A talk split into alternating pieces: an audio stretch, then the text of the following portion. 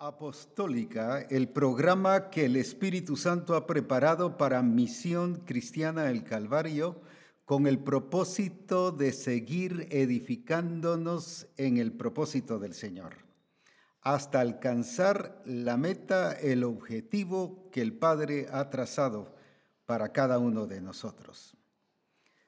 Ha sido muy importante y de celebración, de gozo, de alegría, el recibir información de lo que el Señor produjo en el Congreso, pero también eh, de lo que está produciendo y lo que cada uno de nosotros estamos desarrollando de acuerdo a lo que Él nos habló en el Congreso.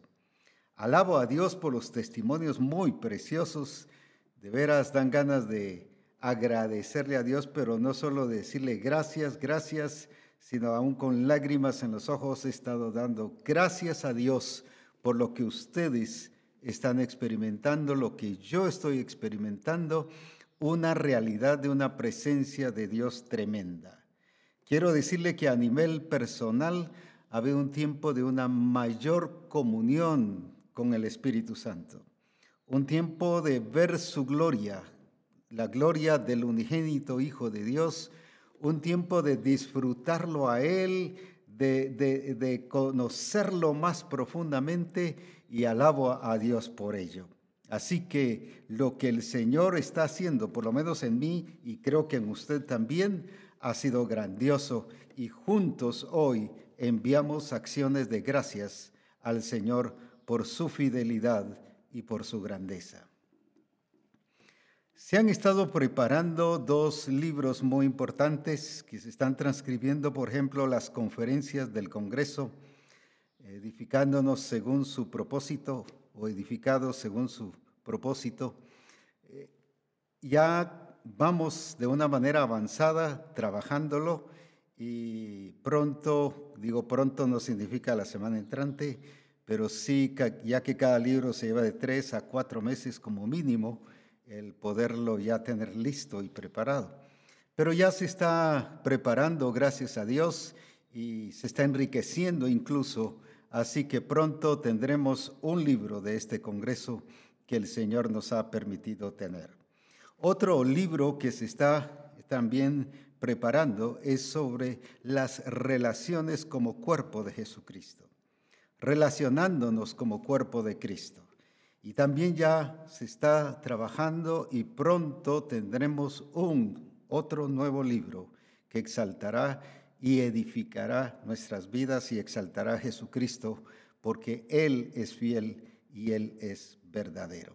Así que vamos avanzando, no nos estamos quedando. Ha sido, como dije, un tiempo muy, pero muy precioso.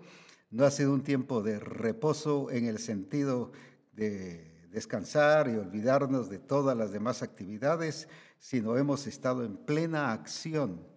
Así, ahí sí, como dijo Jesucristo, mi Padre trabaja, por eso es que yo trabajo. Así que gracias a Dios. Quiero hoy comenzar con reforma, eh, así como terminamos en el Congreso, con el tema o el punto importante sobre recibir una acción de la cual tenemos que aprender, quitar muchos tabúes, paradigmas, muchas estructuras religiosas que nos han impedido aprender a recibir. Y como decíamos sobre Abraham, el arte de recibir. Si algo tenía Abraham era que sabía recibir lo que el Señor les estaba dando.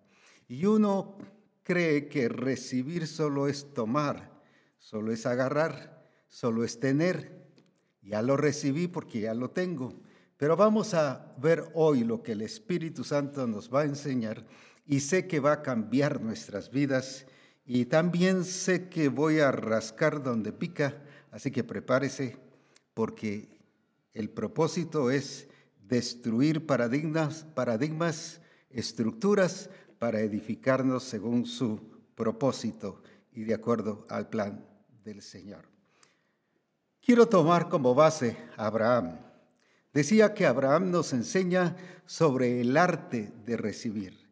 No es solo el hecho de que yo estoy recibiendo, recibiendo, recibiendo, porque recibimos mal. Veamos aquí en Génesis 18 y vamos a leer varios versículos y vamos a ver a un especialista en recibir. Por eso Dios quiere que así seamos como misión cristiana del Calvario. Y dice ahí en el versículo 1, empecemos desde allí. Después le apareció Jehová en el encinar de Manré, estando él sentado a la puerta de su tienda en el calor del día. Quiero volverlo a leer otra vez porque quiero dejar una lección aquí. Después le apareció Jehová, otra vez. Después le apareció Jehová en el encinar de Manré, estando él sentado a la puerta de su tienda en el calor del día. Quiero explicar algunos puntos para que lo entendamos muy bien. La relación entre el Señor y Abraham no era una relación mística, no era una relación superficial como hoy en día la iglesia pretende tener. Era una relación, voy a decir así, presencial. ¿Cómo es eso si la escritura dice que a Dios nadie le ve, que a Dios no se le puede tocar, que porque es espíritu? Aquí no dice que era una visión. Una cosa es visión y otra cosa es cuando Él se manifiesta. Se manifiesta tal como Él es. Se hace de una manera presencial. Se materializa, en otras palabras, solo para darme a, explicar. ¿Qué es, por ejemplo, voy a explicarlo cuando Jesús ascendió al cielo? Y dice que los apóstoles mirando hacia arriba vieron varones vieron ángeles. ¿Por qué los vieron? Sí, habían ángeles ahí de todas maneras. No era una visión, se habían materializado al punto que los pudieron ver. ¿Por qué? Porque si algo le encanta al Señor es una relación presencial, no solo su presencia, sino una relación presencial.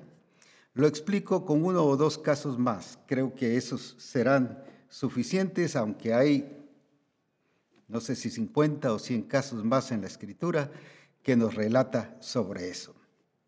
Viene Josué y va caminando y se encuentra con un, él lo ve como soldado y le dice, ¿eres de los nuestros o eres de los del otro ejército? No lo reconoció. Sin embargo, la escritura dice que era un ángel del Señor, era el Señor mismo, porque cuando él se dio cuenta, le adoró. Y los ángeles no reciben adoración. Así que era el Señor mismo. Pero ¿por qué no lo reconoció? Porque se había materializado para que Josué no tuviera ningún impacto emocional, sino que tuviera una relación presencial muy importante. Aquí vemos, porque en el caso de Abraham, que comieron juntos, disfrutaron, hablaron, en una visión no se puede hacer todo eso. Así que la experiencia de Abraham no era una visión porque una visión se ajusta a emociones o sentimientos o una posibilidad de interpretación. Ahora están dado los teólogos y algunos que se llevan de técnicos en interpretar visiones han dado hasta técnicas de interpretación de visiones. Aquí no había necesidad de interpretar, porque cuando yo interpreto estoy poniendo mi sentir, mi opinión, mi fantasía, mi imaginación. En cambio, cuando es presencial es tal como Él es y como Él se manifiesta. Ahora, ¿por qué estoy resaltando esto? porque es muy importante lo que el Señor quiere hacer con Misión Cristiana del Calvario. No solo una relación de visiones y de sentires, o yo siento al Señor, o yo siento su gloria, sino una relación presencial, real y verdadera. Lo mismo le pasó a Gedeón, trabajando, no estaba orando, no estaba en ayuno, no estaba en, en un templo, estaba trabajando y ahí le habló el ángel del Señor. Eso está en, jueces 6. Ahora, El problema de muchos es que creen que solo Dios les puede hablar o en su casa, en el lugar secreto que han preparado, o en el templo, en el templo físico, en el templo material. Pero nosotros somos el templo de Dios recordando lo que el Señor nos ha hablado. Y, allí es donde el Señor quiere expresarse y mostrarse tal como Él es.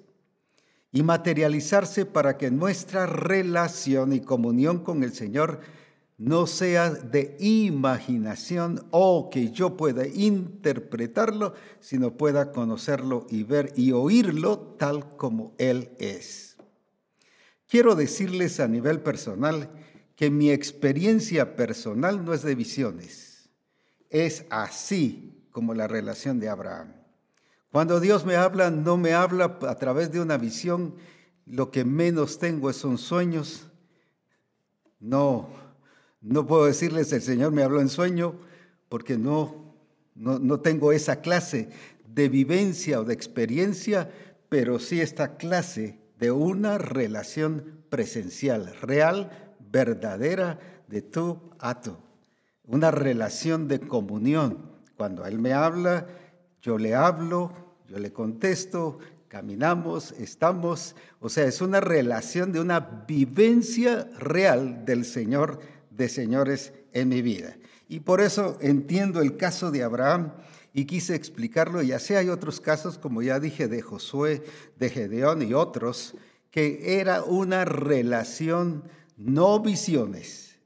Hay gente, en muchas iglesias, especialmente del área pentecostal, que sabe mucho que a visiones, que a sueños, que a sentires. Yo creo que la escritura dice eso y sé que se puede dar, pero ahí está el problema que interpretan. En cambio, aquí Abraham no tenía por qué interpretar, sino tan solo vivir su experiencia y su realidad en el Señor. Quiero decirles que esta vivencia no es solo para Abraham, ni para Abraham, en este caso yo, sino es para usted también. Una relación personal, viviente, poderosa, grandiosa en todo el sentido de la palabra. Ahora, qué hermoso entonces esta clase de relación. No es un Dios místico, no es un Dios que se hace el imposible de ver, sino es un Dios que le encanta relacionarse, que le encanta tener comunión. Ahora aquí es Dios el que toma la iniciativa. Abraham no estaba orando. Dice que se le apareció Jehová en el encinar, estando él, o sea, Abraham sentado en la puerta porque había calor. No estaba en ayuno, no estaba en oración. El problema es ese misticismo que le ponemos para que Dios nos hable. Dios nos habla en, en una vida natural y cotidiana. Puede estar trabajando, puede estar, como en este caso, sentado en la puerta de su casa, dejando que el calor le pase, o en el caso, como dije, de Gedeón, trabajando. Eh, ¿Y cuántas cosas más? O en el caso de Josué yendo por el camino. Dios es un Dios que le encanta relacionarse y ahí es donde el Espíritu Santo quiere trabajar a nosotros. Vamos a buscar al Señor y mire la idea religiosa es vamos a ir al templo material, estoy hablando del templo material, y vamos a ir a orar, a buscar al Señor. Pero ¿por qué si Dios nos puede hablar en todos lados? Si Él está en todos lados porque Él sabe y yo debo saber y vivir que soy templo del Espíritu del Señor. ¿Qué diferencia esta relación? Estaba en su casa afuera, Abraham, no estaba en el templo.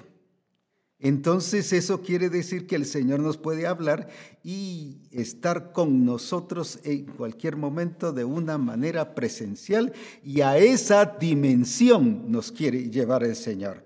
Esto no es fantasía, no es misticismo, no es exageración, que si otros dicen eso no se puede dar en este tiempo, eso pasó allá, pues que crean lo que crean. La escritura dice que Dios es así y mi vivencia y mi experiencia actual en este siglo XXI es así también. Así que si los demás no quieren creer, dejémoslos, están en la libertad de creer lo que quieran, no así significa que están en la verdad, pero sí dejemos que el Señor haga con nosotros lo que Él ha determinado hacer. Así que me place contarles que al entrar en esta experiencia y en esta vivencia, el Señor nos está metiendo en una dimensión de relación no extraña, no sorprendente, sino la realidad de Dios moviéndose en medio de nosotros. Sigamos entonces. Ahora, ¿qué dice allí entonces, volviendo a Génesis capítulo 1 o capítulo 18 y versículo 1 y 2? Ahora vamos al... Y después le apareció Jehová en el encinar de Manré, estando él sentado a la puerta de su tienda en el calor del día. Y alzó sus ojos y miró. ¿Y qué miró? He aquí tres varones que estaban junto a él y cuando los vio, salió corriendo a la tienda, a la puerta de su tienda, a recibirlos. Fíjese, a recibirlos. Y se postró en tierra. Ahí está el punto que hoy quiero enfatizar y tomar como ejemplo el caso de Abraham.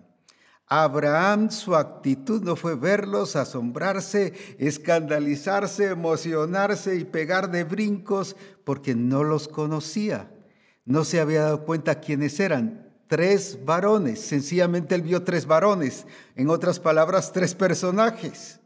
Ahí no sabía quiénes eran. Pero ¿qué hizo él? Como un buen huésped, como una buena persona que había aprendido a recibir, que salió, dice, corriendo. Salió corriendo a recibirlos se fue a su tienda a recibirlos, no a encontrarse con ellos, no a ir a platicar con ellos, que incluso eso pasó, pero salió a recibirlos, su actitud de recibir. Ese punto es muy importante y vamos a ver lo esencial que es. ¿Por qué? Porque él no salió a encontrarse con ellos, que nosotros decimos, me voy a encontrar con ellos y platicar con ellos, ¿qué quieren? y ponerme a la orden. Nos salió a recibirlos. Y mire cómo cambió su vida el saber recibir. Cómo cambió y determinó su futuro el saber recibirlos. Cómo determinó el propósito del Señor y se fortaleció su llamado. ¿Por qué? Porque él había aprendido a recibir a recibirlos en este caso.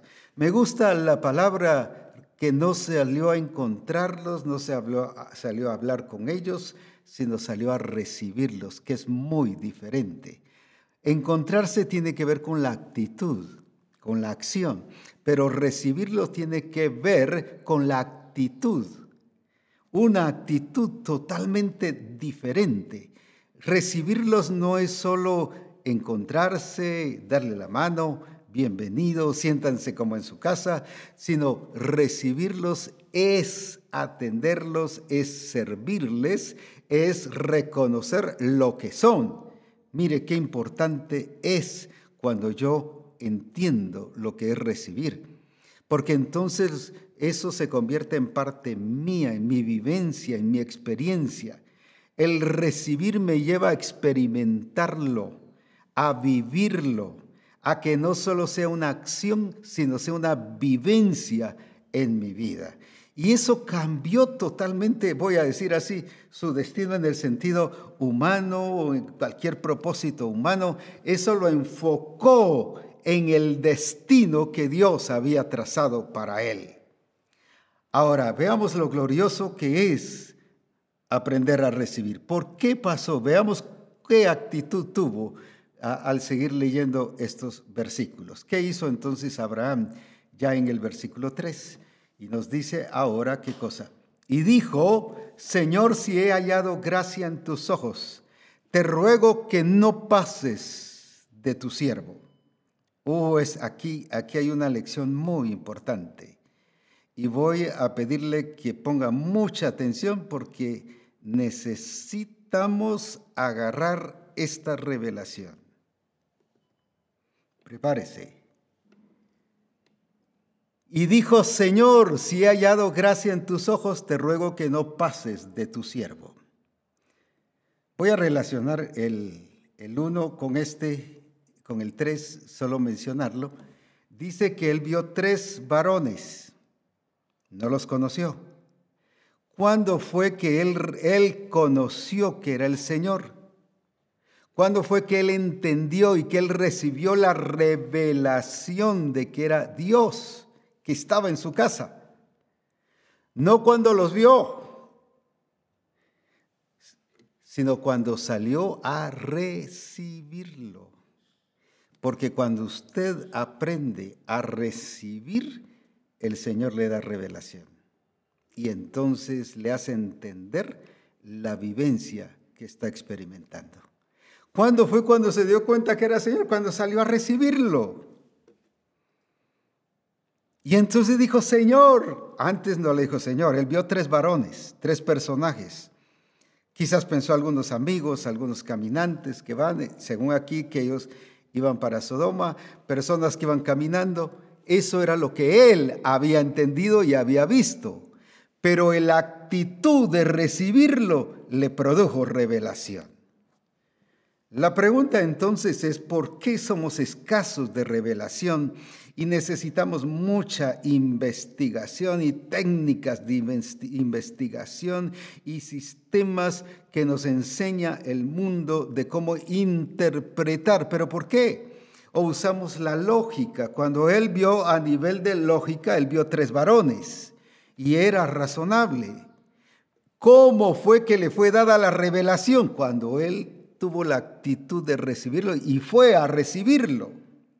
¿Cuándo es cuando tú vas a conocer y yo voy a conocer lo que Dios está haciendo y entenderlo, no desde una perspectiva de técnicas de investigación o qué dice el, el tal personaje, qué dice tal autor de tal libro? No, ¿qué es lo que el Señor está viviendo cuando Él salió a recibirlo?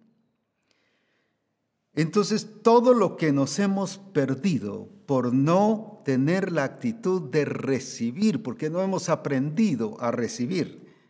Y vamos a entenderlo más adelante que sí hay cosas que no hemos aprendido a recibirlos. Y según nosotros ya lo recibimos, ya lo tenemos, porque lo tenemos, pensamos que ya lo recibimos, pero seguimos entendiéndolo equivocadamente y lo voy a explicar en un ratito. Ahora quiero resaltar nuevamente por qué Abraham tuvo revelación quién era y entendió. Entonces ahora voy a decir ahí sí tuvo una lectura de la realidad de lo que estaba pasando. Y ese es el problema nuestro. No interpretó qué estaba pasando, sino tuvo una lectura real. Ah, el Señor. Y ahora tuvo él la actitud de qué? De postrarse y de adorarse de adorarle, resultó siendo un gran adorador por causa de la revelación que recibió. Pero ¿por qué tuvo revelación? Porque fue a recibirlo. Las experiencias y vivencias en el Señor de su palabra, del poder y de toda, de una manera integral, eh, va vamos a entenderlo por revelación siempre y cuando tengamos una actitud de recibir. Quiero que sigamos con Abraham y luego explico más ampliamente lo equivocado que a veces estamos cuando entendemos de recibir. Ahora mire qué hizo. ¿Qué hizo Abraham? No, se nota, no solo fue a recibirlo y qué tal como está y ahí los dejó. Mire su actitud. Veamos del 4 en adelante que se traiga ahora un poco de agua y lavad vuestros pies y recostaos debajo de un árbol. Y el 5 que nos dice ahora, y traeré un bocado de pan y sustentad vuestro corazón y después pasaréis, pues por eso habéis pasado cerca de vuestro siervo. Y ellos dijeron, mire que cómo es Dios tan lindo.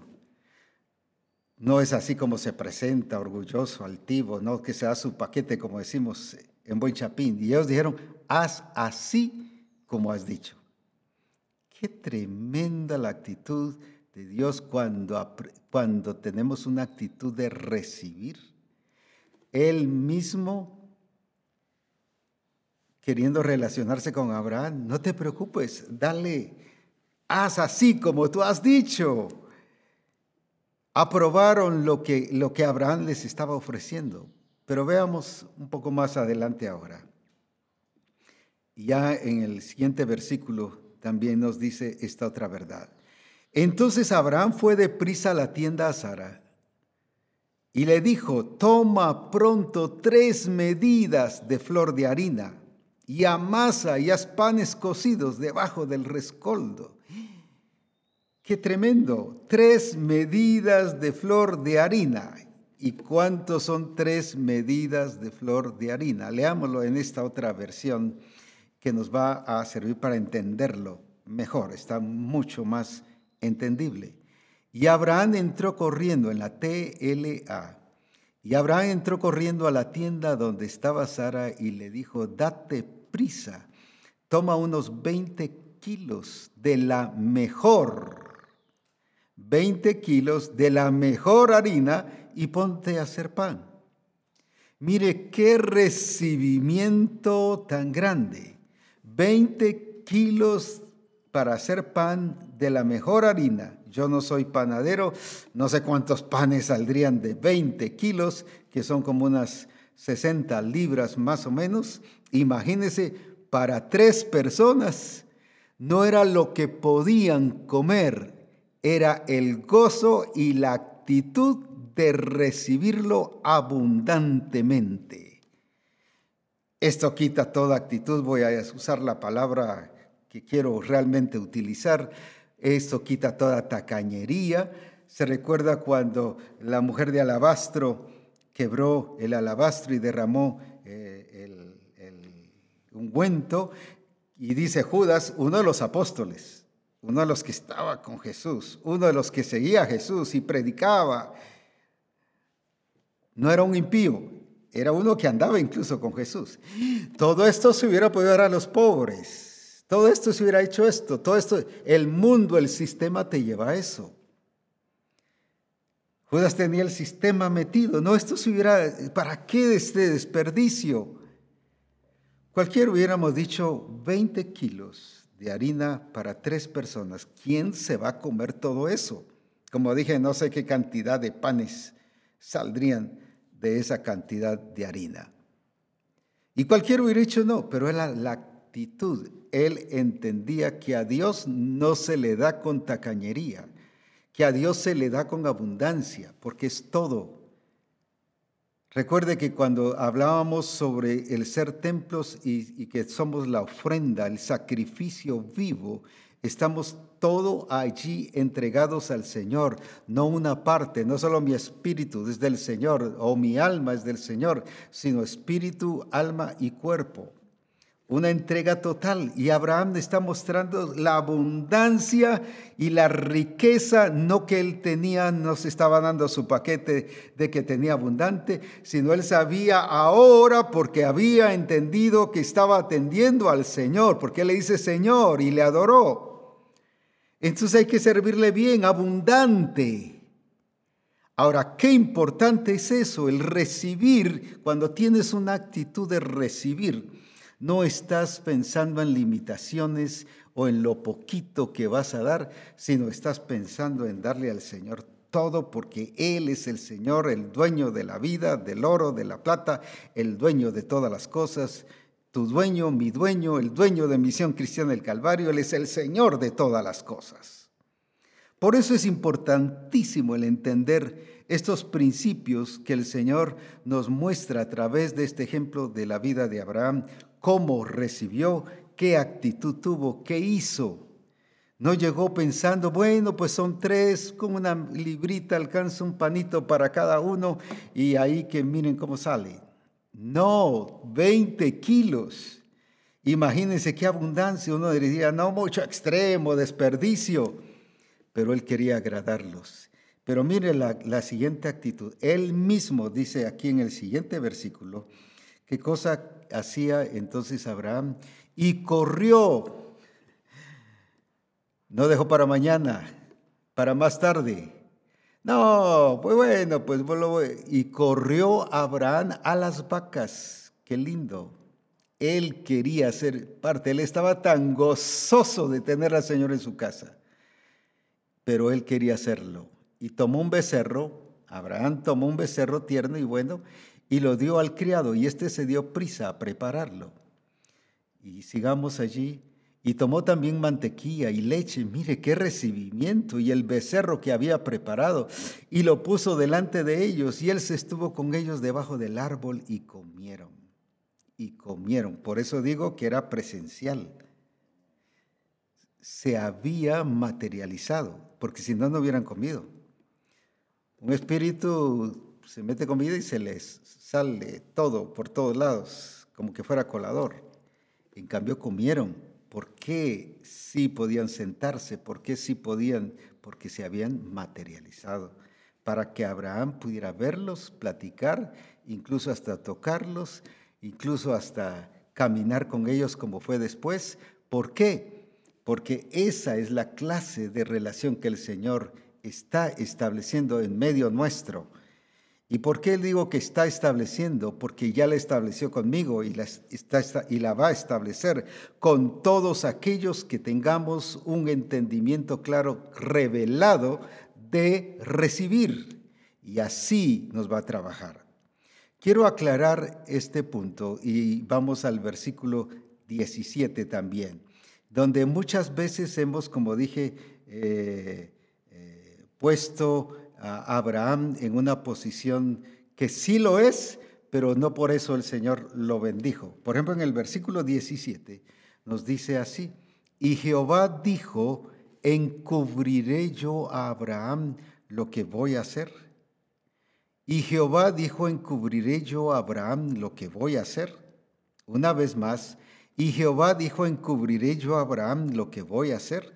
Yo he oído muchas predicaciones sobre esto y dice es que como era profeta no le encubrió nada, es que como era su amigo no le encubrió nada y empezamos a ya a interpretarlo.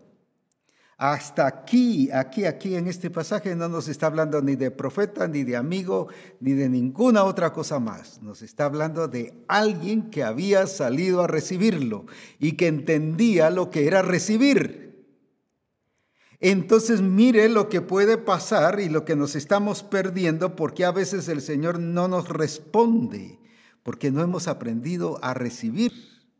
No hemos aprendido a recibirlo a Él y a recibir lo que Él nos ha dado. Ah, pero si yo lo tengo, pero si el Señor me ha dado muchas cosas, no estoy hablando de eso. Lo voy a explicar como dije. Ahora, ¿por qué entonces el Señor dice a Él no le voy a encubrir nada? Aquí no dice que por ser profeta, no dice que por ser su amigo, no dice que por ser una gran persona o por tener buenas intenciones, sino sencillamente dice al principio porque salió a recibirlo. ¿Cuántas cosas la iglesia se pierde interpretando mal las circunstancias? ¿Cuántas cosas la, la, iglesia se está perdiendo bendición porque hemos querido darlo y dar nuestras propias explicaciones? Aquí hay una vivencia, aquí hay principios reales, aquí hay algo glorioso y majestuoso que el Señor nos está enseñando. Principios importantes en relación a una vida en, en el Señor de comunión y de una buena relación de aprender a recibirlos. El Señor nos ha estado enseñando sobre eso porque si algo quiere es que Misión Cristiana del Calvario tenga el arte de recibir para vivir estas realidades. Y que veamos que Dios es real, Dios no es místico, Dios no es fantasioso, Dios no es ahí con un montón de ideas falsas y equivocadas ni de interpretaciones humanas. Dios es real y verdadero y así quiere expresarse en Misión Cristiana del Calvario. Ahora, entonces, como dije, ¿por qué no le va a encubrir nada a Dios a Abraham? No solo no, sino no le encubrió. Como dije, no por ser su amigo, aunque lo era, no por ser profeta, aunque lo era, pero aquí no está diciendo que es eso, sino por una persona que había mostrado su actitud de recibir. Entonces, mire cuánto nos estamos perdiendo. Cuánta cosa nos estamos estorbando de vivir su gloria y déjeme decirle, estos son los tiempos más gloriosos que vamos a estar viviendo. Claro, vendrán tiempos mayores, pero ya es el tiempo que vivamos la realidad, pero para ello necesitamos aprender a recibir a recibirlo a Él, a recibir lo que Él nos ha dado y a vivir y a experimentar su gloria en todas las facetas de nuestra vida. Volviendo al siguiente versículo allí, entonces dice en la escritura que el Señor estuvo hablando con Abraham y le, y le dijo que qué iba a hacer sobre su generación, sobre su familia, y habiendo de ser Abraham una nación grande y fuerte, y habiendo de ser benditas en él todas las naciones de la tierra. Imagínense, dejemos el versículo ahí, ¿qué nos está diciendo aquí? Habla de ser, no de solo suponer o que el buen sentir o yo tengo un sentir sobre Abraham. No, está hablando de que Abraham, de él ser su carácter, que así su identidad tenía que ser. Una nación grande, fuerte y habiendo de ser benditas en él todas las naciones de la tierra. ¿Por qué todo esto? ¿Por qué todas estas vivencias y todas estas experiencias las está teniendo Abraham? Ah, es que era el amigo de Dios, que era el profeta de Dios. No, hombre, es porque él, él, los, él tenía ese arte de recibir todo aquello que Dios le había dado y, y de recibir al Señor y de reconocerlo como el Dios y Señor de su vida, porque le dice Señor, Señor desde el principio. Él lo reconoció como su Dios, su Señor, no como un Dios. Ah, Dios me vino a visitar. No, mi, en otras palabras, mi Señor me vino a visitar. Mi Señor está conmigo. Mire qué importante. Ahora, eso le hacía, ¿qué cosa? Una nación grande. Ser algo real no suponer, no imaginarse, no futuro ni pasado, ser, pero también Él le dice, en Él serán benditas todas las naciones de la tierra. ¿Cómo va a ser bendecida nuestra familia? ¿Por qué no hemos sido bendecidos y por qué nuestra familia no ha sido bendecida? ¿Por qué nuestras generaciones no son bendecidas? Porque no hemos aprendido a recibir.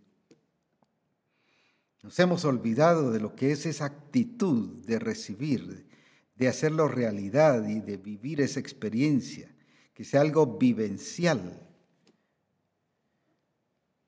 El problema de la iglesia de Colosa, solo lo menciono en Colosenses 3, 4. Es un versículo que lo he mencionado muchas veces y por lo tanto solo lo voy a mencionar o, o si podemos tenerlo, qué hermoso será. Pero ¿qué dice? Cuando Cristo vuestra vida se manifieste. Ya era vida, ya estaba en ellos, ya tenían el nuevo nacimiento, pero no se manifestaba. Porque lo tenían y, y decían, ya tenemos al Señor, ya tenemos a Cristo en nosotros, ya tenemos la vida en nosotros. Estaban claros que tenían la vida, pero no lo habían aprendido a recibir. ¿Por qué? Porque no lo expresaban. No había llegado a ser una vivencia y una experiencia. Cuando Cristo vuestra vida, pero aquí viene el faltante, se manifieste. Eso que da a entender que sí lo tenían, que sí era una realidad en sus vidas, pero que no lo habían aprendido a recibir para expresarlo. Cuando usted y yo, el Señor nos da algo, usted y a mí, el Señor nos da algo, y no lo ponemos en práctica, no lo accionamos, no lo expresamos, es señal que sí hemos entendido que lo tenemos, pero que no lo sabemos expresar. Y si cuando yo lo expreso y se convierte en realidad, en vivencia, en experiencia, es porque yo he aprendido a recibir. Si leyéramos Hechos 1.8, un versículo muy conocido, por el pueblo evangélico. Y vamos a entender ahora, sí voy a explicar cómo es que entendemos muchas veces el recibir. En Hechos 1.8 nos dice, recibiréis, pero recibiréis poder cuando haya venido sobre vosotros el Espíritu Santo. Recibiréis poder, no dice tendréis poder, ese es el resultado. Recibiréis, está hablando de la actitud. ¿Cómo yo voy a recibir el poder? Que la recibo con compromiso, con esa responsabilidad. Cuando haya venido sobre vosotros el Espíritu Santo y me seréis, ahí está el propósito, testigos en Jerusalén, en toda Judea, en Samaria y hasta lo último de la tierra. Pero dice, no, no les voy a dar poder. Me está hablando de no qué va a hacer Él, sino qué voy a hacer yo. Esa es la actitud que el Señor quiere en nuestra vida. Porque equivocadamente Voy a decir así, gracias a Dios el Señor nos ha quitado un montón de coros que nos sentíamos aparentemente en su gloria, sin embargo nos desenfocaba y nos ponía en contra del diseño de Dios. Por ejemplo, habla y recibiréis poder, pero no lo usamos. ¿Por qué no lo usamos? Ah, es que yo tengo el poder, vieras. No, si el Señor me dio poder, si me llenó hace años del Espíritu Santo y tengo el poder, la pregunta es, ¿lo usa? Si no lo usa es porque no tiene una actitud de haberlo recibido, aunque lo tenga. Solo lo explico para ampliar este entendimiento. A los dos hijos, al mayor y al menor, dice que les dieron la herencia. Uno la tenía, pero la desperdició, y el otro la tenía, pero no la usó. Tenían la herencia, eran dueños de su herencia, pero nunca la usaron. Quiere decir que nunca la aceptaron, nunca la hicieron realidad ni vivencia en su vida. Y por eso el padre le dice al mayor, ¿cuánto tiempo has estado conmigo? Y ahí podías haber agarrado cualquier cabrito. Así la iglesia se está perdiendo oportunidades, teniendo el poder sin usarlo, teniendo las cosas de Dios sin usarlas. Pero mire cómo las interpretamos. ¿Qué era lo que antes cantamos? Manda fuego, Señor, manda fuego. Y sentíamos, y hasta la gente sudaba. manda fuego. Si ya lo tenemos. Recibiréis poder y aquello, lléname, lléname, lléname, lléname. Contrario a lo que el Señor dice, sed llenos. Mira, nosotros le estamos tirando como, voy a usar este término, la chibolita al Señor, la responsabilidad que lo haga. Cuando Él dice, sed tú y yo llenos del Espíritu. Pero cantábamos, lléname, lléname, y sentíamos, y hasta levantábamos la mano, y, y digo sentíamos porque yo fui parte de eso también hasta cuando ya llegó la revelación lo entendí. Entonces muchos coros y va bajando ya, y va bajando ya. No vemos a un Jesucristo que diga, miren, vamos a sanar este paralítico porque va bajando la gloria de Jehová. Y va bajando ya, y va bajando ya. Muchos coros que podía explicar que definitivamente ya se le vinieron allí y usted los está recordando, que aparentemente nos hacían sentir la gloria de Dios, pero lo que estábamos diciendo era contrario al diseño. Recibiréis poder y vemos a un Jesús que no está orando por poder, dame poder, Padre, dame poder, dame poder, dame poder, no. En la tentación no llegó, sí, Espíritu, sí, Señor, yo voy a ir, pero dame poder para vencer al diablo en la tentación. Ese seña que sí lo tenía, pero que no hubiese entendido que lo había recibido.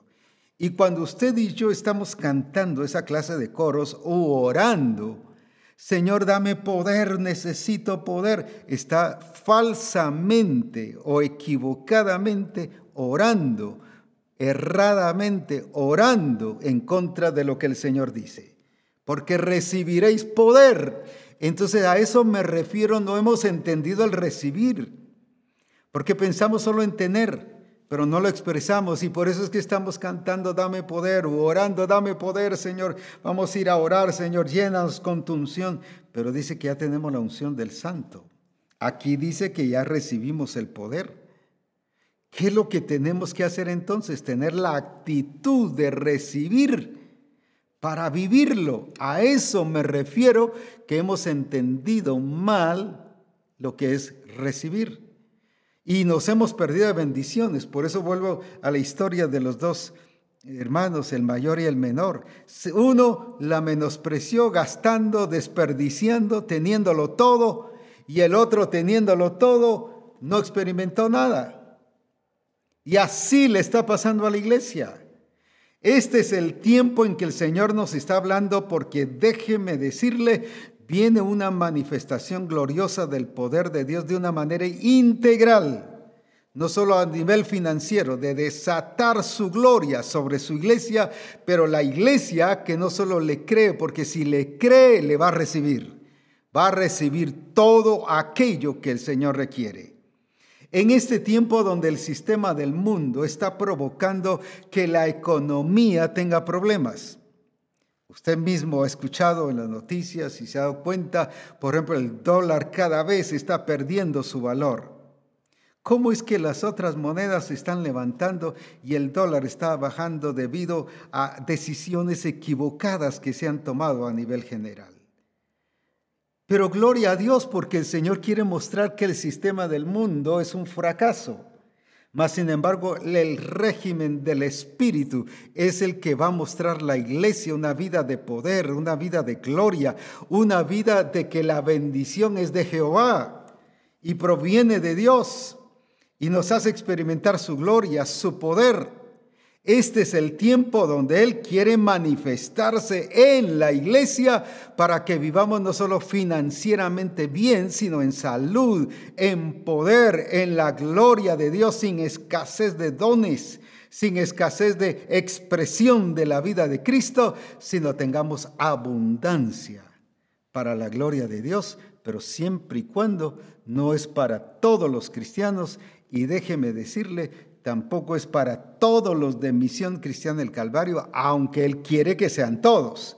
Es para todos aquellos que estamos aprendiendo a recibir. Qué importante es eso, porque eso desata, mire la abundancia. Ahora, ahora viene el Señor y le habla a Abraham ya no solo de Él, ya no solo que lo va a hacer de bendición, sino ahora lo está colocando sobre naciones. Y ahora le está hablando de generaciones y que en él serán benditas las naciones y las familias de la tierra. ¿Por qué? Por una persona que supo recibir y recibirlo a él tal como él era. Señor de señores y rey de reyes. Por eso es importante lo que aquí nos, los principios que aquí nos están enseñando sobre la revelación sobre la revelación de recibir. Como dije, hemos uh, leído el texto de Hechos 1.8, pero recibiréis poder cuando haya venido sobre vosotros el Espíritu Santo. ¿Y por qué estamos pidiendo poder? ¿Por qué estamos diciendo que la unción venga sobre nosotros? No vemos nunca a Jesús. Él dice, el Espíritu del Señor me ungió. Ahí está. Él lo recibió, lo vivió, lo experimentó y lo expresó. Ese es entender que es recibir. Si usted no lo está usando, lo tiene, pero no ha entendido, ni le ha sido revelado, ni ha permitido que la revelación le alumbre el entendimiento. Por ejemplo, nos ha dado una, una visión o, nos ha dado una misión, voy a decir así, más que todo. Una misión de ir a evangelizar, ir y hacer discípulos. Pero ¿por qué no lo hemos hecho? Si ya la tenemos, el compromiso ya la tenemos, la responsabilidad ya la tenemos, porque no hemos recibido esa misión. Solo la conocemos, la entendemos, la tenemos aquí y guardada supuestamente en nuestro corazón, pero no la hemos aprendido a recibir, porque si recibiésemos, estuviéramos evangelizando. Jesús recibió todo lo del Padre, no solo financieramente, recibió dones, recibió su llamado, su propósito, el objetivo del Padre. Él lo hizo suyo, la presencia real del Padre la hizo. Ahora, eso es lo que el Señor quiere, una misión cristiana del Calvario que aprenda a recibir todo lo de Dios de una manera integral, pero que lo exprese. Si no lo expresa, es seña y es falso que haya y que tenga una actitud de recibir. Es por eso que dije que hoy el Señor va a permitir quebrar eh, ciertas estructuras. Pero para eso estamos y para eso es reforma, para edificarnos según su propósito. ¿Y cuántas cosas nos ha enseñado la religiosidad y nos ha costado salir? Como dije, yo fui parte de esos coros y, los cantaba y sentía, ¡uh, qué rico! Manda la lluvia, Señor, manda la lluvia y muchos coros más. Y supuestamente, emocionalmente, me sentía muy bien y sentía algo ahí gozoso. Pero lo que estaba diciendo era contrario a lo que la escritura dice. Recibiréis poder cuando haya venido sobre vosotros el Espíritu Santo, pidiendo algo que tengo, pero que no te, había tenido la actitud de recibir. Y hace años el Señor me dio esa revelación de lo que es recibir y entendí lo que es recibir. Y por eso es que ahora lo estoy hablando con mucha solvencia en todas las áreas de mi vida, con mucha realidad, con vivencias, con experiencias, porque la grandeza del Señor se ha manifestado. ¿Por qué entonces no estamos viviendo la vida con la calidad, con la excelencia de una vida en Cristo Jesús? Ay, es que las circunstancias, las luchas, es que por qué esto aquí, por qué esto allá, es porque no hemos aprendido a recibir la vida de Cristo para que se manifieste. Ya la tenemos, somos nueva criatura, Él ya nos dio su vida pero no hemos aprendido a recibir esa vida para expresarla. Recibir no de tenerla, sino recibir de la actitud de vivirla y de hacerla realidad y parte nuestra, de hacerla nuestra experiencia, nuestra vivencia, que era lo que Jesús siempre hizo. Él no le estuvo pidiendo cosas al Padre en el sentido de dame poder, dame, Señor, dame más poder para sanar a los enfermos, Señor, dame más fe, Señor, dame más esto, dame más aquí, como lo solemos hacer eh, nosotros, que nos pone en una posición contraria al diseño. ¿Y todo por qué? Porque él sabía y él ya lo había recibido y entendía que lo tenía y que lo tenía que expresar así. No se complicaba la vida. ¿Por qué nos complicamos la vida? Y el diablo se aprovecha y nos complica la vida y nos hace entender cuántas y, traducir tantas cosas que nos afecta y nos daña y lo único que hace es distraernos para que no conozcamos la verdad y no la experimentemos. Entonces, ¿por qué Abraham, Abraham vivió la gloria de Dios y vivió esa presencia real? Como dije, no era de fantasía y de visiones y de, y de yo vi o yo sentí un calorcito, yo sentí al Señor. no, Jesús, Cristo aquí en la tierra nunca dijo, yo siento tal y tal cosa. O yo siento que el Padre quiere que hagamos tal cosa. Él sabía qué hacer. ¿Por qué? Porque él había recibido el Espíritu Santo, dice que fue ungido, y él sabía que era guiado por el Espíritu y se dejaba guiar. ¿Pero por qué se dejaba guiar? Porque había aprendido a recibir. Qué importante entonces es ese arte de recibir. Y el enemigo si algo nos ha evitado es entender lo que es recibir es que ya lo tengo. No, si el Señor ya me lo dio, mire que el Espíritu Santo que dice la Escritura, Él ya me lo dio. Sí, pero ¿qué está haciendo? No lo recibió. Si lo recibió ya lo estuviera poniendo en acción. Ya lo estuviera viviendo. algunos el Señor les ha dado, por ejemplo, el don de, de profecía. ¿Cuántas palabras proféticas? No, es que no me ha hablado el Señor porque está distraído. El Espíritu Santo le está hablando, pero como está distraído, le está pasando las siete iglesias de Apocalipsis. El que tenga oídos, oiga lo que el Espíritu dice, no que le va a decir, dice, o sea, estaba hablando, pero ellos no estaban escuchando.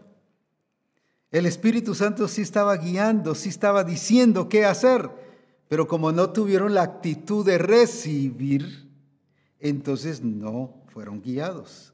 ¿Y cuántas veces nos pasa? Guíame, guíame, guíame, guíame. Ahora, pero ¿por qué tanto? Guíame, guíame, si lo que tenemos que hacer es recibir y ejecutar y accionar.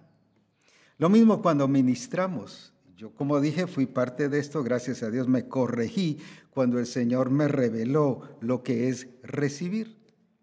Yo antes, por ejemplo, oraba y fuego, reciba fuego, y el ratito más llenos de fuego, y al ratito más fuego, y al ratito llenos, y otra vez llenos, sean llenos, y pasaba hasta media hora llenos y llenos. ¿Qué estoy diciendo con eso? Que el Espíritu Santo no estaba dando nada a la congregación, cuando es contrario a lo que él estaba haciendo. Entonces, ¿cuántas cosas el enemigo nos está llevando a vivir contrario al diseño con una idea equivocada que estamos metidos en el diseño? Pero hoy el Espíritu Santo está ordenando nuestra vida a tener una, no solo una idea, sino una vida correcta de recibir, para vivir, para expresar. Porque Jesús no estaba pidiendo un montón de cosas o no estaba pidiendo las cosas, porque él ya había ah, entendido que teniendo al Padre, el Padre que mora en mí, dijo él. El Padre que está en mí es el que hace las obras. Él había entendido que al tener al Padre tenía todo. Y eso es lo que el Señor quiere al, tener a Cristo en nosotros. Y que así lo tenemos y que así es. Por eso es que somos nueva criatura. Tenemos todo. Entonces, ¿qué hay que hacerlo? Recibirlo y ejecutarlo y expresarlo. Me gusta mucho la actitud del ciego, muy definido. Viene el Señor y, le dice, ¿qué quieres que te haga? Él no resultó como muchas de nuestras oraciones y mucho pueblo evangélico. Ay, tú sabes que estoy sufriendo mucho, la gente no me aprecia, no me respeta porque soy ciego y me tienen de menos, mi familia no me toma en cuenta porque soy ciego. Y mira, no, no se victimizó. No empezó a argumentar. No empezó, el Señor no le preguntó cómo son tus sufrimientos, no le preguntó de su pasado, no le preguntó cuánto ha sufrido, ni tampoco le hizo sentir víctima. Sí entiendo que estás sufriendo demasiado. Sí, usted sí, sí, sí, está muy difícil su situación. No, ¿qué quieres que te haga? Porque él entendió que esa persona sabía recibir. Y mírate así, que reciba la vista. ¿Y qué le dijo el Señor? Recíbela. Nosotros le hubieran dicho, sana, ahora, va a ver, sana. Y le hubieran repetido 50 veces que reciba la vista, que sea sano. Recíbela, le dijo. ¿Y qué hizo él? Pues la recibió y vio. Porque entendía lo que era recibir. ¿Cuántas cosas pasamos pidiendo, Señor, sáname? Hay gente que lleva 20 años, Señor, sáname, Señor, sáname, Señor, quítame este dolor.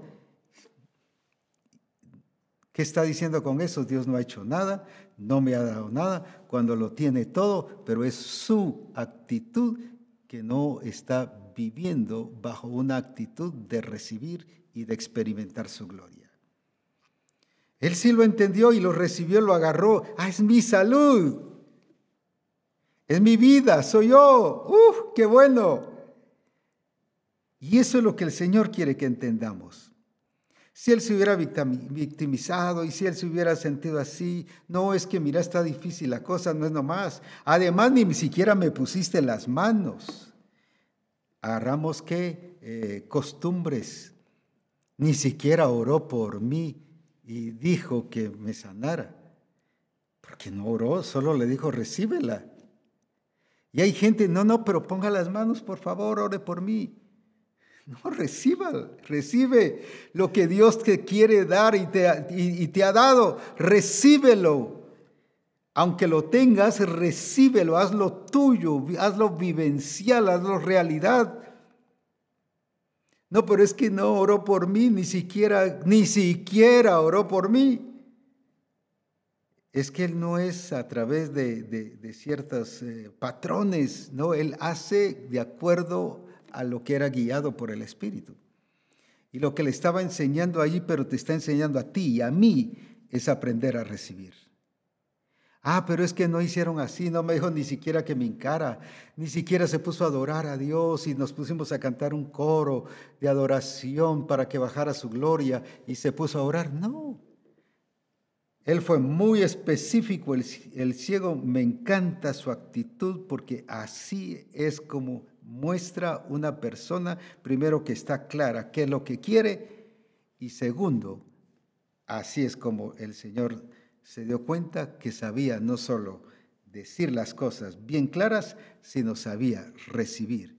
Y por eso le dijo, no solo le dijo Cesano, recibe, recibe, ahí está el punto de la actitud. Y él se abrió y recibió y, vio. Entonces la pregunta es, ¿por qué no hemos sido sanos? Uy, pero si ahora está fulano de tal, me he mandado cartas a otros lugares, a otros países para que oren.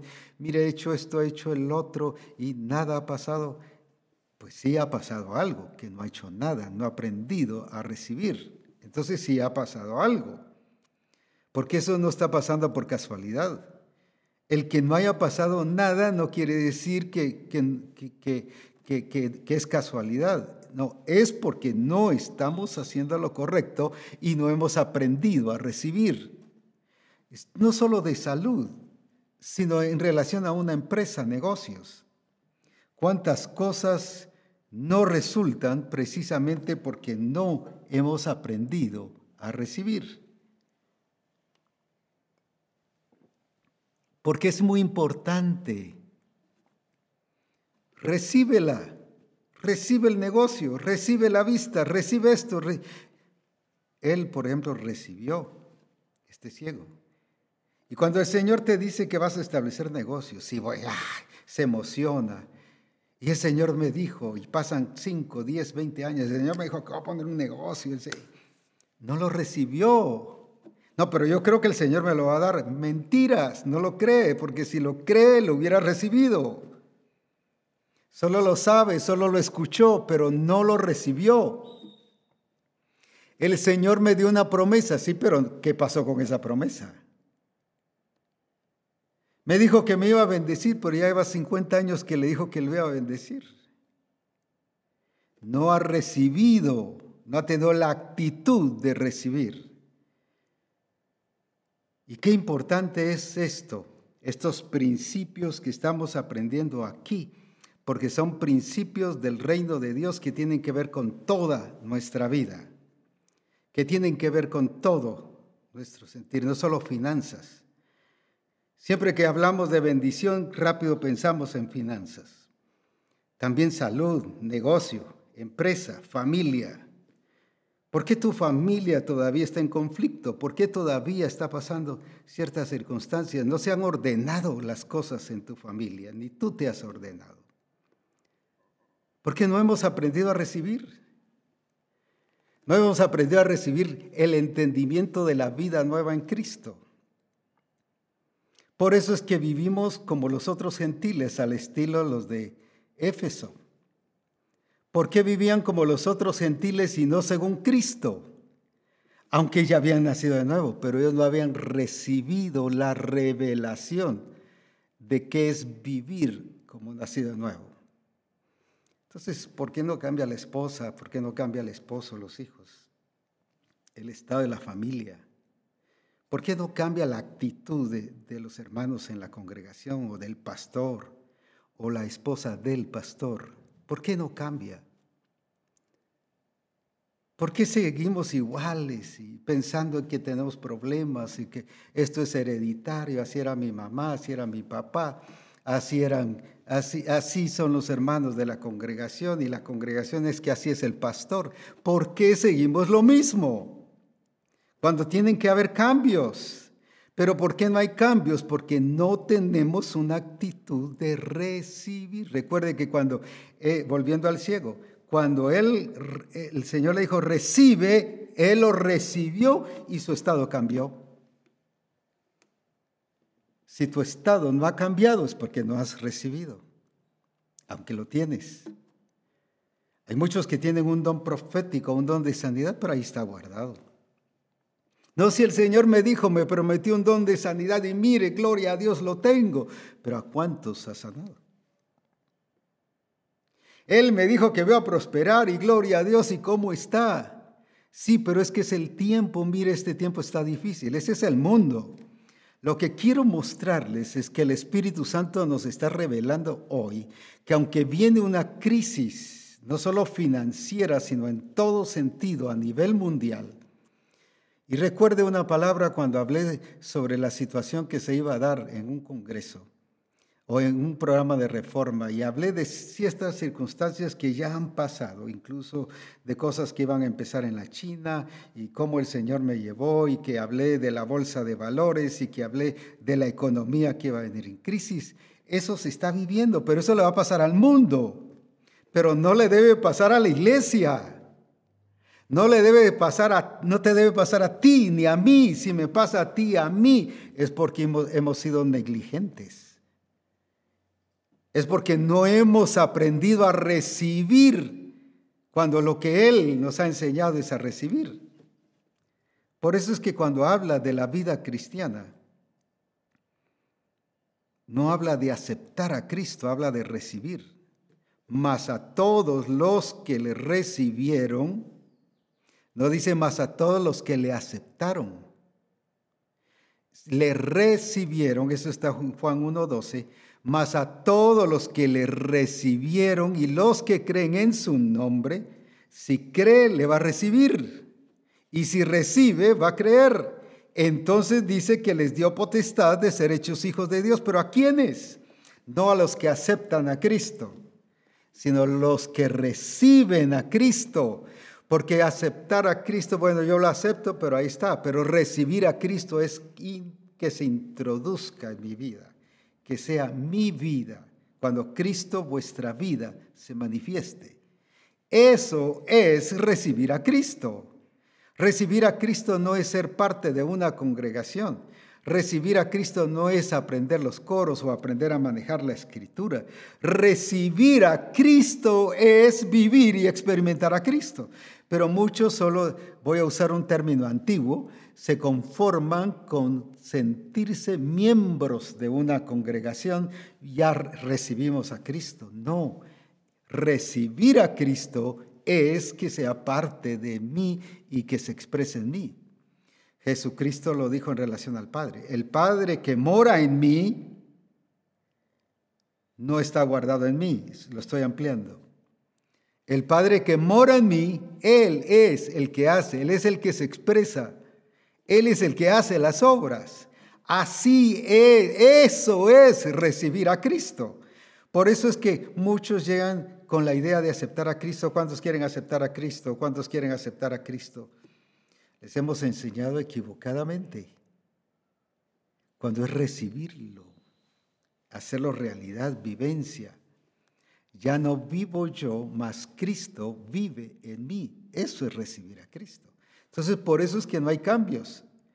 Y resalto, Abraham, su cambio fue muy radical, su destino, el objetivo, lo enfocó el Señor en el verdadero propósito y lo enfocó a, dejar no solo eh, eh, a ser un personaje generacional, con una influencia generacional, con un testimonio y una vivencia generacional pero ahora volviendo al caso del ciego, que es uno de los casos más apropiados ahorita, recibió su salud y su estado cambió. Tú has supuesto recibir a Cristo, pero tu estado sigue igual. Enfermo, escaso, limitado, con problemas, con dificultades, malas relaciones. No has crecido en gracia, y sabiduría delante de Dios y delante de los hombres.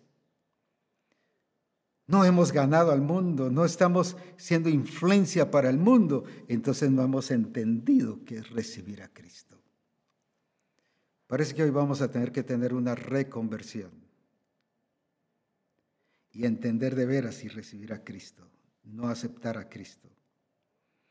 No dice cuántos aceptaron a Cristo, dice, y recibiréis, más a todos los que le recibieron.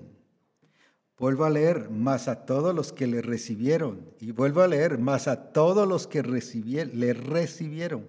A Él le recibieron a Él. Entonces, ahora, ¿cuál, qué, ¿qué pasó? A los que creen en su nombre, a ellos, no a todos, no a los que aceptaron a Cristo. A ellos les dio potestad de ser hechos hijos de Dios. Entonces, mira hasta dónde, hasta el comienzo, el Señor nos está ordenando. No hemos aprendido a recibir a Cristo. Y como dije, recibir a Cristo no es ser parte de una congregación. Recibir a Cristo es ser parte de la vida de Cristo en nosotros. Es que Cristo está en mí y yo en Él. Por eso Él decía, el Padre y yo, una cosa somos. Pero vemos al Padre hasta allá lejos, distante, y nosotros aquí. Eso no es haber recibido a Cristo. Porque entonces Cristo se va a expresar, que era lo que entendían los de Colosa, los de Galacia, los de Éfeso, y por eso vivían como los otros gentiles, y por eso se habían desligado de Cristo. Y por eso era que, que volvían otra vez al pasado. Pero ¿por qué vuelven al pasado? Porque no han aprendido, habían aprendido a recibir a Cristo desde esta revelación que el Señor nos está hablando hoy. Necesitamos hoy un accionar a la luz de la palabra y volver a estos principios del reino de Dios. Quiero hoy contar mi experiencia personal y quiero aclarar de una vez por todas. Es mi experiencia personal. No estoy sentando doctrina, ni sentando que así deben hacerse las cosas, ni que, porque sé que lo que voy a contar va a despertar a muchos y les va a levantar y a sacar a luz su, su, ¿qué? su, su tacañería, su escasez, su limitación, su vida pobre, su vida mediocre. Pero quiero mencionarles mi experiencia personal, aunque voy a hablar de lo financiero, pero como dije, esto se refiere a integral. Los mismos principios que se dan en finanzas son los mismos principios que se deben dar en salud, en negocios, en la familia, en el trabajo, en todas las áreas de nuestra vida. Llevo 57 años de estar en Cristo. Un tiempo muy precioso, muy hermoso un tiempo de vida en el Señor, un tiempo de realidad. Y desde que me convertí, si algo aprendí fue a diezmar y a sembrar. Y durante muchos años lo hice. No, usted va a decir, entonces dejó de hacerlo. Escúcheme, por favor. Porque sé que estoy rascando donde pica, pero quiero hoy mencionar mi experiencia personal. Así que si alguien lo hace, no lo haga porque quiere imitar, no lo haga porque quiere eh, ser como el apóstol Abraham lo hizo. Sencillamente estoy contando mi experiencia personal.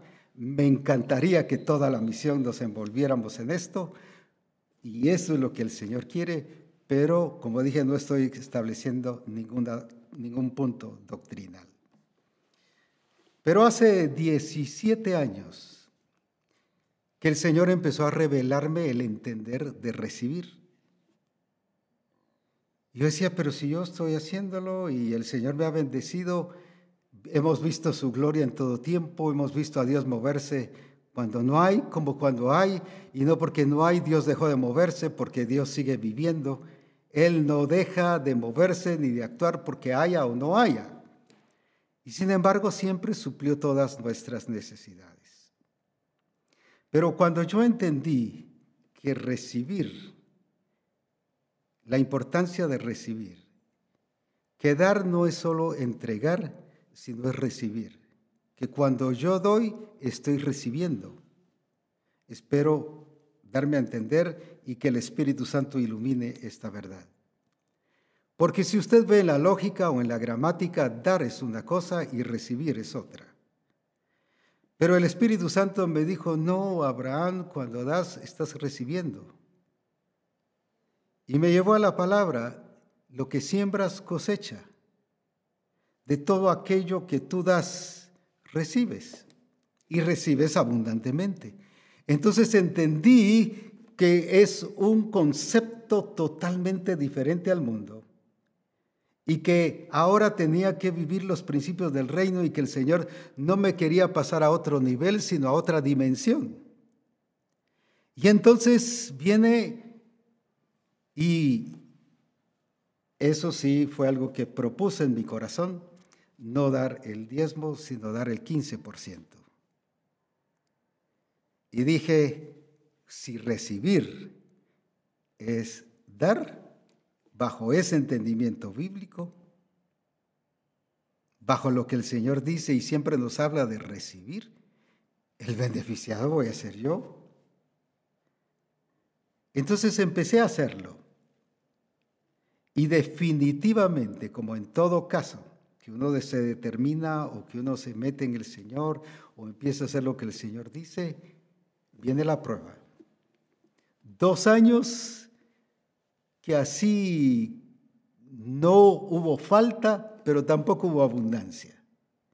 Y aparentemente me decía a veces eh, pensamientos, ya viste si estás en lo mismo y, y estás dando más. Pero yo dije, entiendo que recibir no es solo dar, sino cuando doy, recibo. Eso es lo que dice el principio bíblico. Dijo, yo quiero ser inteligente pero inteligente bajo los principios del reino de Dios. Y empecé y de repente empezó a ver la abundancia y se desató la gloria de Dios. Supe que había pasado un tiempo de prueba. Por eso es que ahí es donde muchos fracasan. Hacen promesas y yo voy a hacer esto emocionalmente, pero no por revelación. Entonces cuando viene la prueba, fracasan, lo dejan y, vuelven otra vez al mismo sistema o sin nada. Y siempre mi, no mi preocupación, sino mi, voy a decir así, no es la palabra quizás correcta, mi lucha era ver el conflicto a veces de algunos pastores o de algunos hermanos de la congregación o de otras congregaciones que cuestionaban el diezmo y todo eso. Y yo les decía, pero ¿cómo para el sistema para ahí si dan bien ajustados sus todo y tienen que entregar un informe de sus impuestos, ahí sí cumplen, pero al Señor no. ¿Cómo cuestionan darle al Señor? Yo nunca lo hice. Pero escuchaba a la gente y me decía, ¿pero por qué? ¿Pero por qué aquí? ¿Pero por qué? Le decía, pero si al sistema sí le da todo, tiene que pagar sus impuestos Jesucristo mismo lo estableció. Dad al César lo que es del César, pero a Dios lo que es de Dios. O sea, no quitarle a Dios para darle al César, ni darle al César y dejar de dar a, Dios. Y muchos hacen eso y están preocupados con cumplir y con eso, porque si no, pues les cae, en este caso la SAT aquí en Guatemala o cualquier otra entidad en diferentes países. Yo decía, ¿cómo es eso que al sistema sí estamos cumpliéndole, al mundo sí le estamos cumpliendo, pero no le estamos cumpliendo a Dios? Y empezamos ahí con puchitos, decimos aquí con poquitos y quito aquí para dar esto y para pagar aquí, para pagar allá. Y cuando sentimos, no le estamos cumpliendo al Señor. Sin embargo, la revelación que recibí de dar y de recibir, entonces entendí que el beneficiado era yo. Y empezó la abundancia. Y quiero decirles que gracias a Dios no he tenido problemas financieros y hemos tenido para cualquier momento. Hay ocasiones en que no ha habido nada y el Señor provee, porque entiendo que la bendición es de Jehová. Pero luego pasó cinco años, los dos de prueba más tres viendo su gloria. Y dije, hombre, pero yo me estoy perdiendo más bendición. Como dije, es mi experiencia personal. Ya no voy a dar el 15, voy a dar el 20. Así que si usted me pregunta que estoy diezmando, no sé, cómo se le llamaría el dar el 20, pero les digo a la gente que sí, para evitar confundirlos, porque no tengo la palabra correcta, cómo sería de dar el 20. Y empecé a dar el 20. Igual, un tiempo de prueba.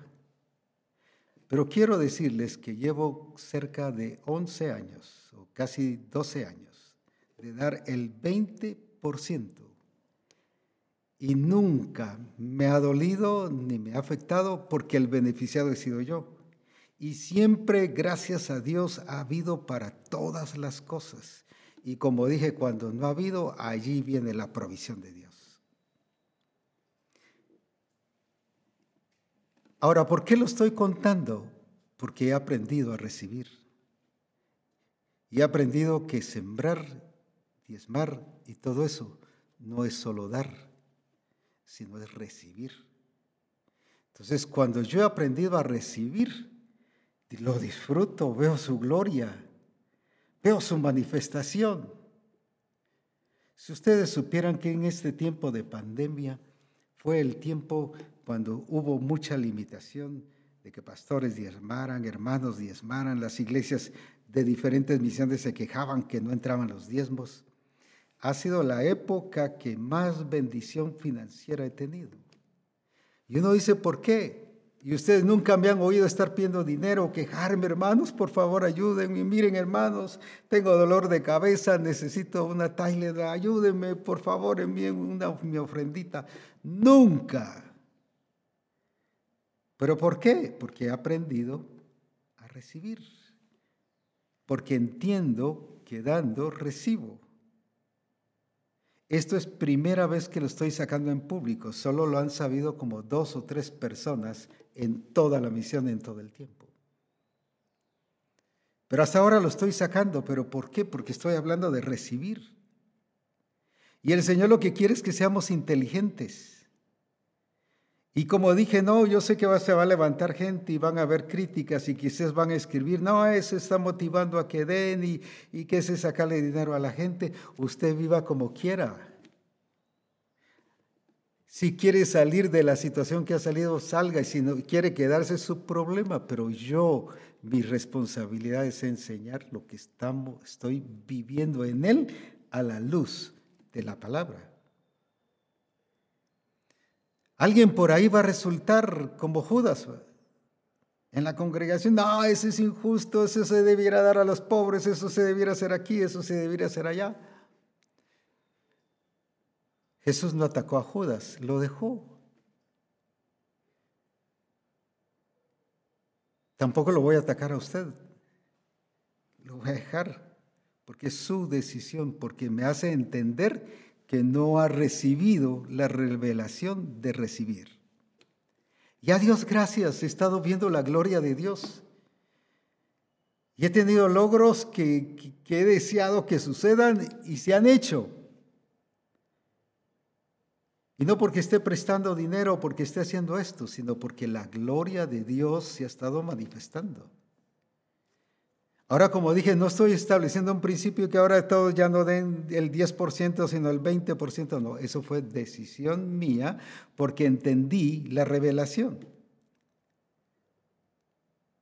No lo haga por probar, aunque el Señor dice, probadme ahora en esto.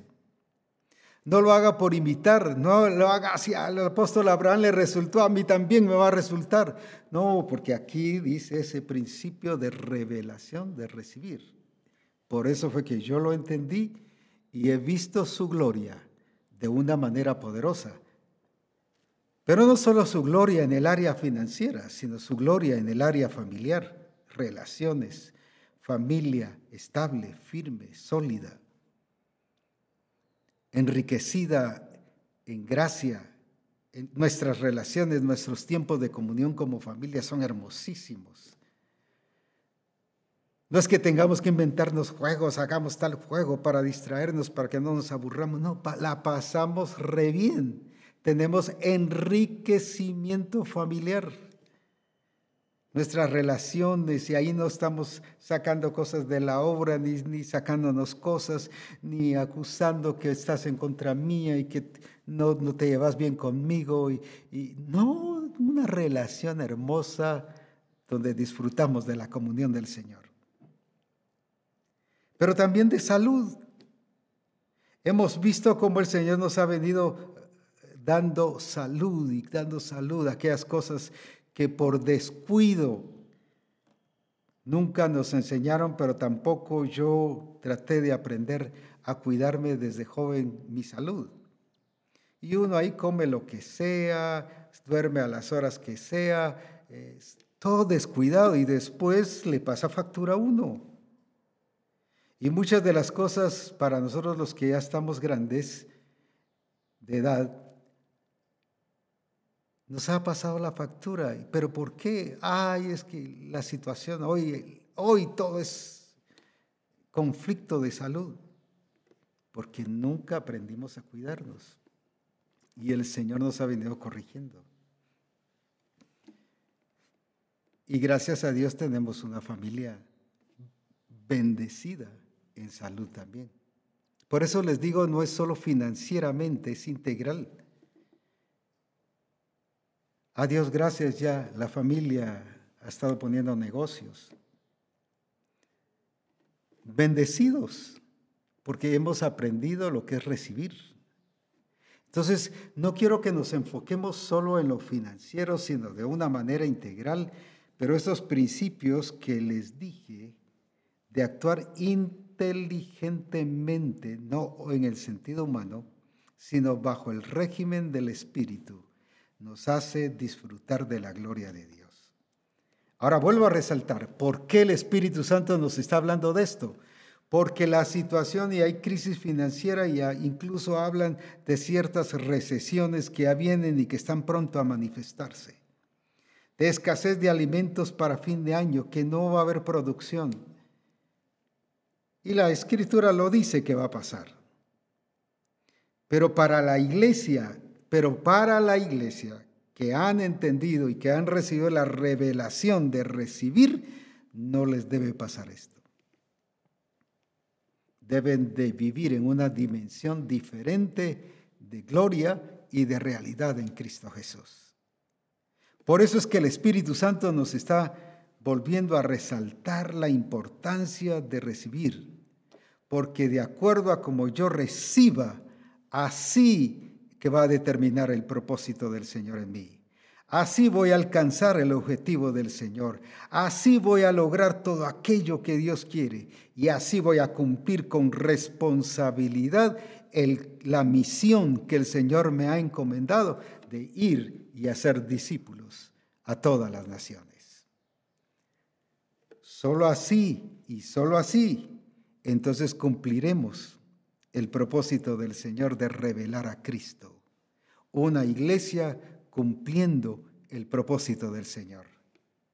Una iglesia entendida en toda aquella expresión de su manifestación y de su propósito. Así que no te lo pierdas. No es por falta de, es porque no lo hemos sabido recibir. ¿A cuántos Dios les ha dado un ministerio y ahora han entregado el ministerio? Y con la idea, los dones de Dios son sin arrepentimiento. Sí, es cierto, y así dice la Escritura, y así es, pero yo lo puedo rechazar. Y por eso dice en Apocalipsis, si no quitaré tu candelero, pero si no hacía lo que decía. Así que a muchos y a muchas el Señor les ha quitado su candelero, y no solo a ministros, sino a discípulos. ¿Pero por qué? Porque lo han menospreciado al estilo Esaú.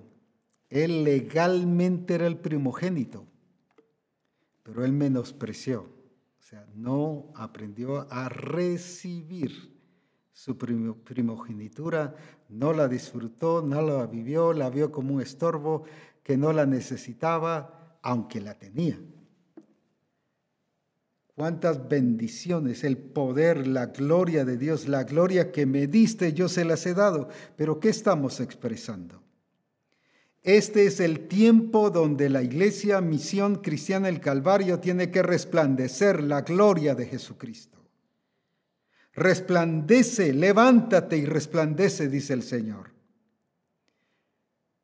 Y a todos aquellos que aprendieron a recibir y actuaron recibiendo, el Señor siempre los sorprendió y todo cambió.